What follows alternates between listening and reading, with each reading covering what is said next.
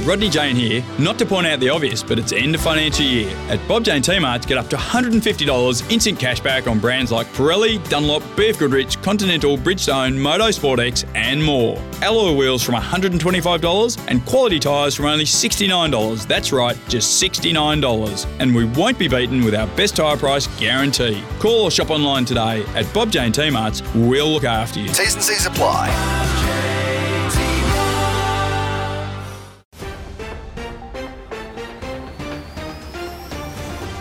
This is Parked Up Plus, the place of pace for motor racing news, powered by Race Fuels in association with Bob Jane T-Marts.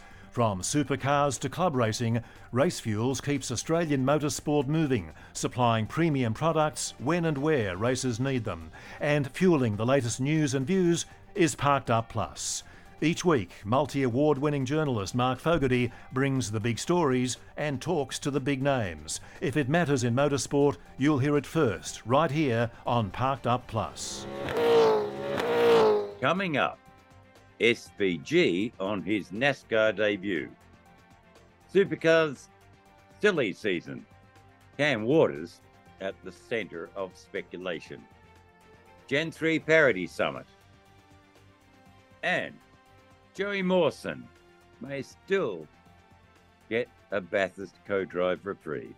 All this and more straight ahead on Parked Up Plus. Here's Fogs. Hi there, race fans. This week, it's almost all about SVG. Shane Van Gisbergen is making his NASCAR debut this weekend in the new Chicago street race. It's the most anticipated foray into NASCAR by a supercars champion since Marcus Ambrose back in 2006. The difference is, well, there are a lot of differences, but mainly it's that Van Gisbergen is going in straight at the top, making a guest appearance in the Elite NASCAR Cup Series. In a nine season NASCAR career, Ambrose worked his way through trucks and the second level series to cup racing, scoring road course wins. SVG is starting right at the top, albeit on a street circuit in Trackhouse Racing's Project 91 Chevrolet Camaro, an extra entry reserved for international road races. He follows 2007 Formula One world champion Kimi Raikkonen and if he does well on the Windy City street track, more NASCAR opportunities are sure to follow. SVG's NASCAR debut has rivaled parity recently as a supercar's talking point, questioning his long term future here. Okay, so NASCAR and all that. Well, Van Gisbergen, he's been in the States since late last week joining the Trackhouse team at their Nashville Oval race at the weekend to familiarise himself with the squad. He's returned to the team's base in North Carolina for a routine evaluation test at the Charlotte Motor Speedway Roval composite course. He's deep into preparations for the Grant Park 220 over 100 laps of a 3.4 kilometre street course in downtown Chicago to be run early Monday morning, Australian time. Before he left, I spoke with SVG about taking on NASCAR's big guns on a rough and tumble street course. He's excited and more. Yeah, oh, a bit of everything. Excited, nervous, and yeah, a bit of anticipation what it's going to be like. But um, yeah, it's been something that's been coming for a while, and yeah, to finally get to get to do it and experience it, it's going to be awesome. And I mean, realistically, Shane, how do you think you'll go? I mean, we're all bigging you up back here because you know you're a street race demon, and this is the first and only street race NASCAR has ever ever had. But how do you go into it? What are you feeling like you can do? Yeah, well, there's many ways to, to look at it, but it's so hard to know. Um, I guess the best thing is I know I'm in a in a great team with good equipment. Trackhouse is always good on the road courses, mm-hmm. um, but the the thing is, it's not like NASCAR even five years ago, they have, you know, I think there's five or six road courses this year, and the drivers, you know, when you look at the times now, it's not just three, four, or five. There's there's 15 to 20 guys that are up the front pushing, so it's very different. And um, when I when I was really into NASCAR, you'd see Marcus be able to run top four every week and not the best car at a road course. And Mm-hmm. I think um, I think the drivers have certainly got a lot better and take the road courses a lot more seriously because it's a it's a big part of their championship now. So yeah, I, I really don't know, but I know there's nothing wrong with the equipment I'm in, so the potential is high, I guess. Well, as we know, Shane, you're up for everything that's got wheels on it.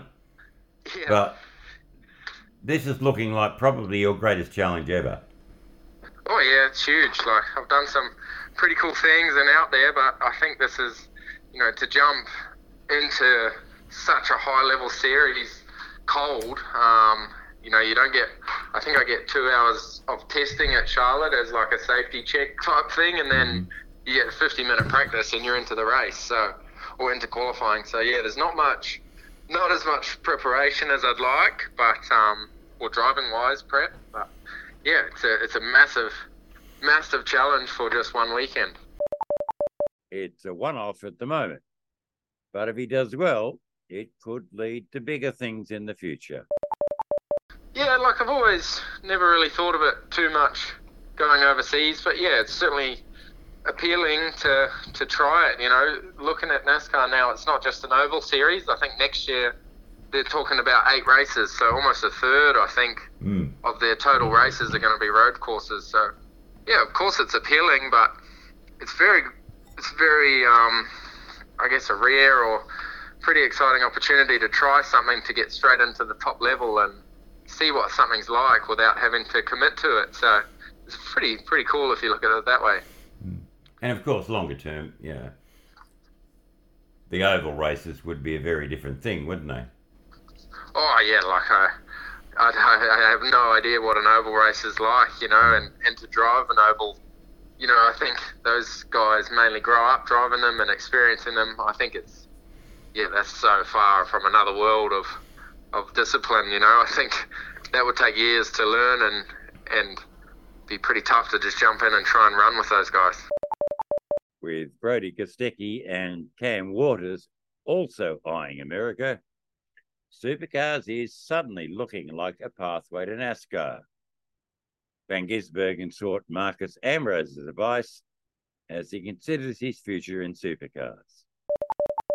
Yeah, I think it's certainly appealing, and you know, I had some some interesting chats with Marcus about it. I rang him for some advice, and yeah, like it would be cool to to maybe go and try it. You know, you can always come back here, but um, yeah, his advice. You know, he was in a in a similar stage in his career with it all, and maybe a little bit younger, I think, when he first went over. But um, yeah, like you can you can go and have a crack, and you can always come back here, I guess. But those guys as well, with Cam and Brody, they're a bit younger than me again, and they're at the top of their game. It's the same. Go and have a have a shot at it.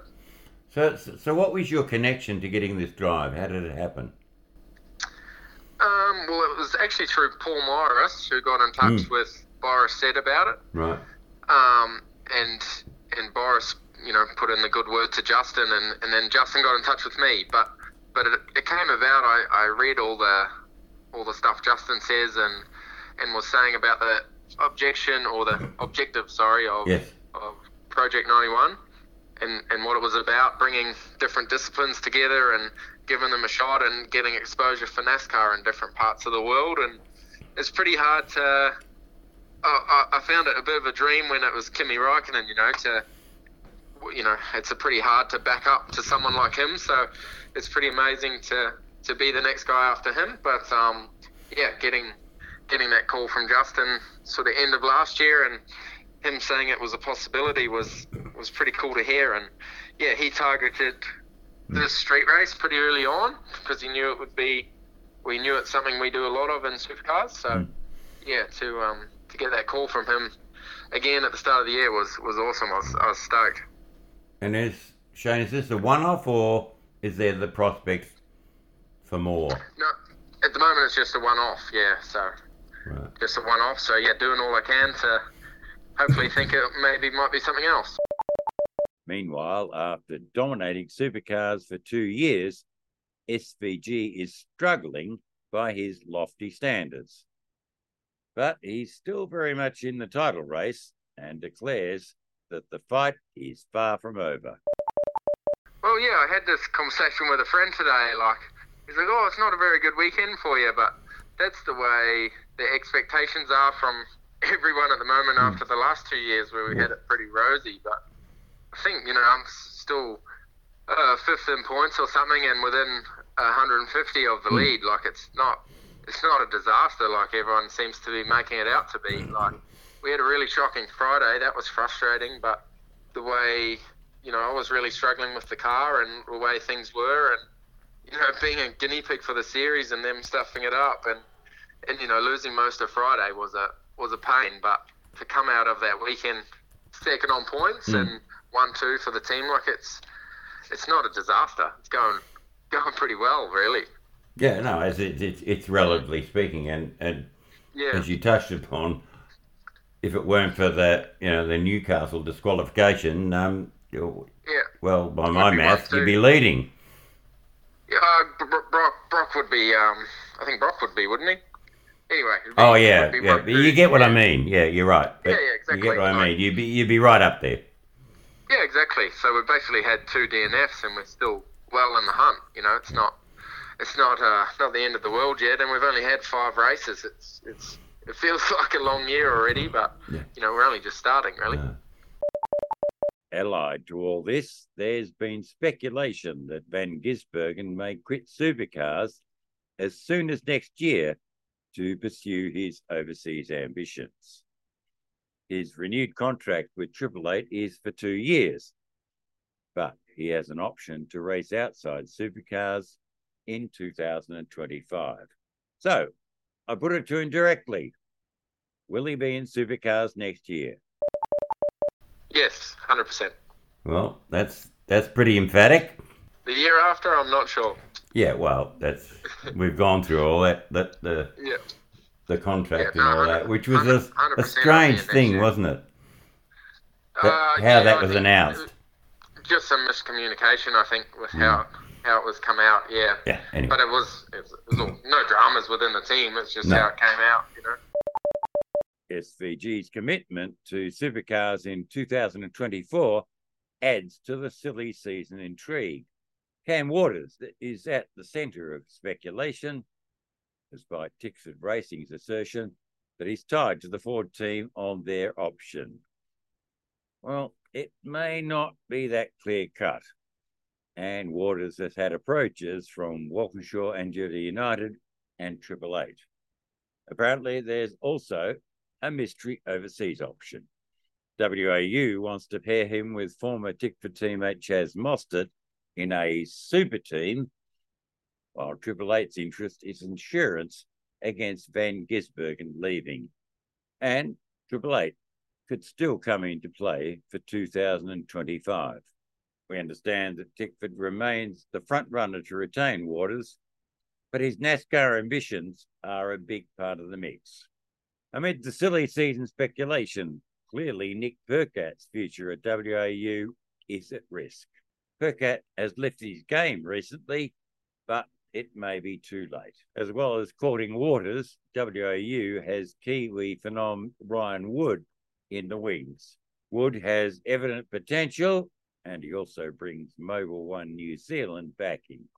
Others suggest Wood will be loaned to Team 18 next year, replacing Scott Pye, who it appears is on the outer at the Mount Waverley team, despite matching team talisman Mark Winterbottom. More after this short break. The Napa Auto Parts Grassroots Racing Podcast is all in the name. It's all motorsport, focused on those who make significant contributions to the sport we love. Correct. Some people might only see a dozen motor racing events each year, but the truth is that our sport never stops. Almost every weekend, there's a car race going on somewhere. And Gaz, you're at most of them. Ah, uh, yes, and if I'm not there, you certainly are. And you'll hear from us on the Napa Auto Parts Grassroots Racing Podcast every fortnight. You're listening to Parked Up Plus with Mark Fogarty. Still on supercars, and Parked Up Plus can reveal that dual Australian Drivers Champion Joey Mawson is still a chance to qualify for a co drive in the Sandown 500 and Bathurst 1000. PremiAir Racing wants to pair Mawson with Tim Slade in the Enduros, but despite holding an FIA super license, he doesn't meet supercars criteria. That's a minimum six Super 2 races or an FIA Gold driver ranking. It turns out that S5000 star Mawson is eligible for gold status, but missed out because of an administrative mistake. Motorsport Australia is working to correct the error before the usual November annual review, while Supercars is sympathetic to his cause. Supercars Supremo Shane Howard revealed to Parked Up Plus that a recent meeting of the Supercars Commission endorsed efforts to let Mawson secure an enduro co-drive. Look, I, you know, I think everybody, um, and it was, uh, you know, this was discussed uh, at our commission, and um, I think, you know, pretty much uh, the entire room um, believes that, you know, Joey's a very talented driver, and that he would be, um, you know, to be good to um, give him the opportunity. Um, we're currently working with MA um, and uh, to investigate that opportunity of that gold license being applied and when that could be applied, and then how we could um, assist him with that. While Mawson has an FIA super license, every series retains the right to determine eligibility. Motorsport Australia boss Eugene Arocca confirms that, but also explains that there are high level discussions aimed at getting clearance for Mawson to co drive at Sandown and Bathurst. And we can't take that right away. Um, that's up for an, that's up to an athlete or a team or someone else to challenge if they believe that that's unjustified. We provide a structure for the issuing of super licenses. We don't provide a structure for category entitlements.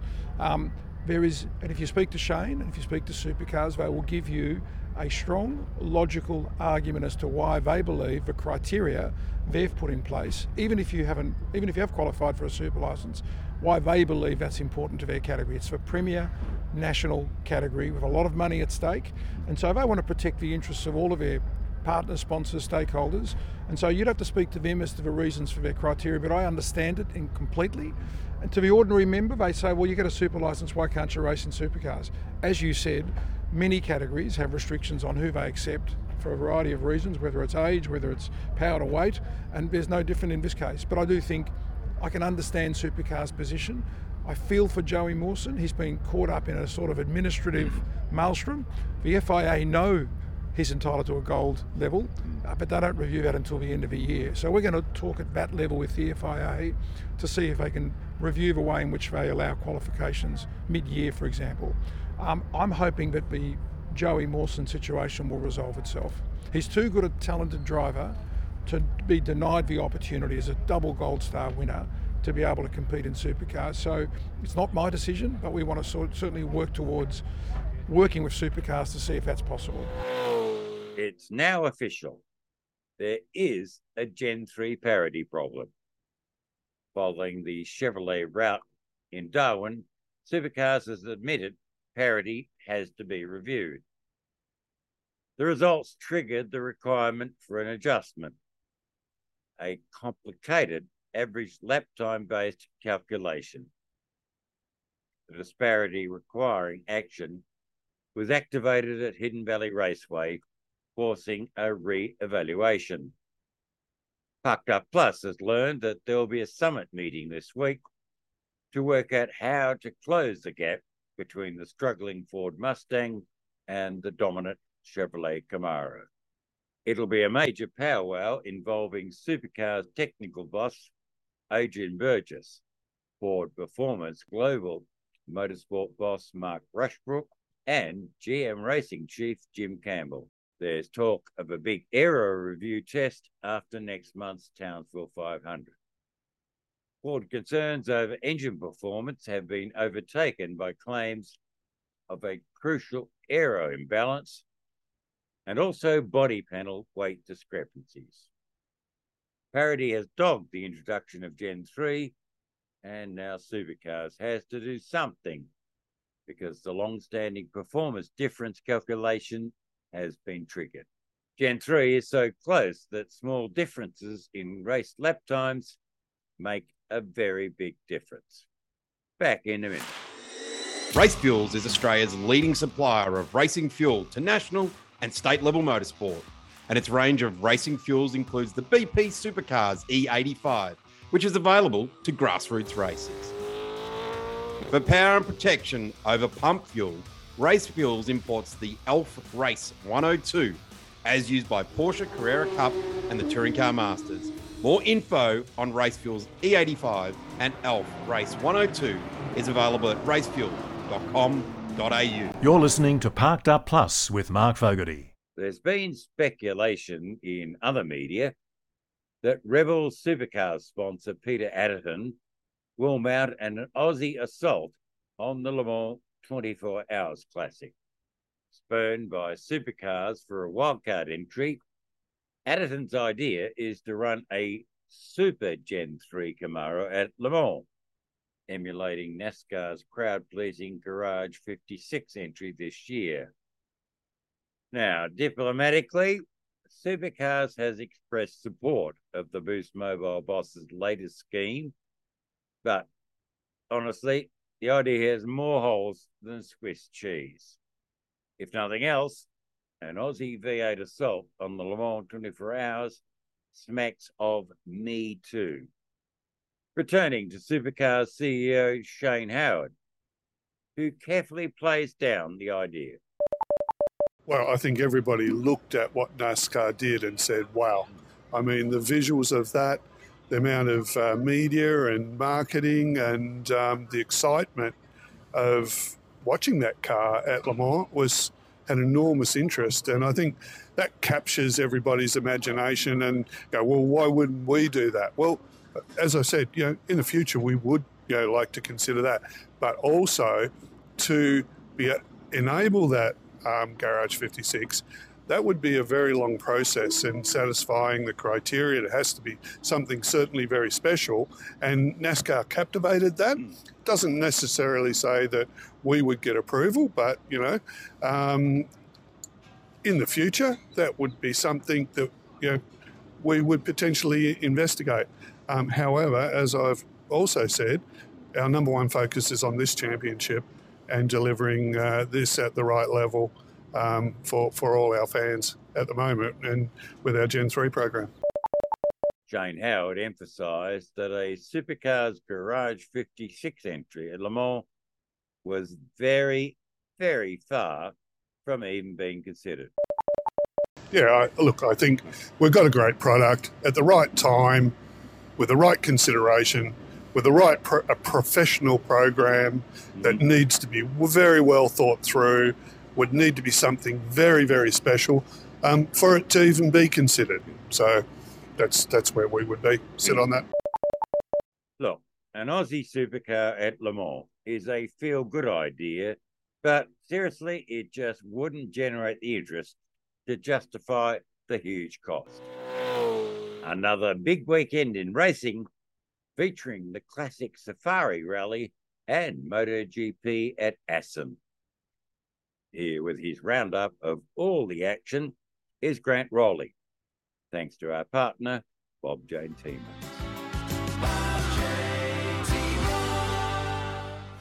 Ducati has continued its domination of MotoGP, winning the legendary Dutch TT at Assen on the weekend. Marco Bezzecchi won the sprint race on his satellite Ducati, but it was factory rider Francesco Bagnaia taking the feature on Sunday ahead of Bezzecchi and Aprilia's Aleix Espargaro. Australian Jack Miller retired early in the feature race after finishing 11th in the sprint.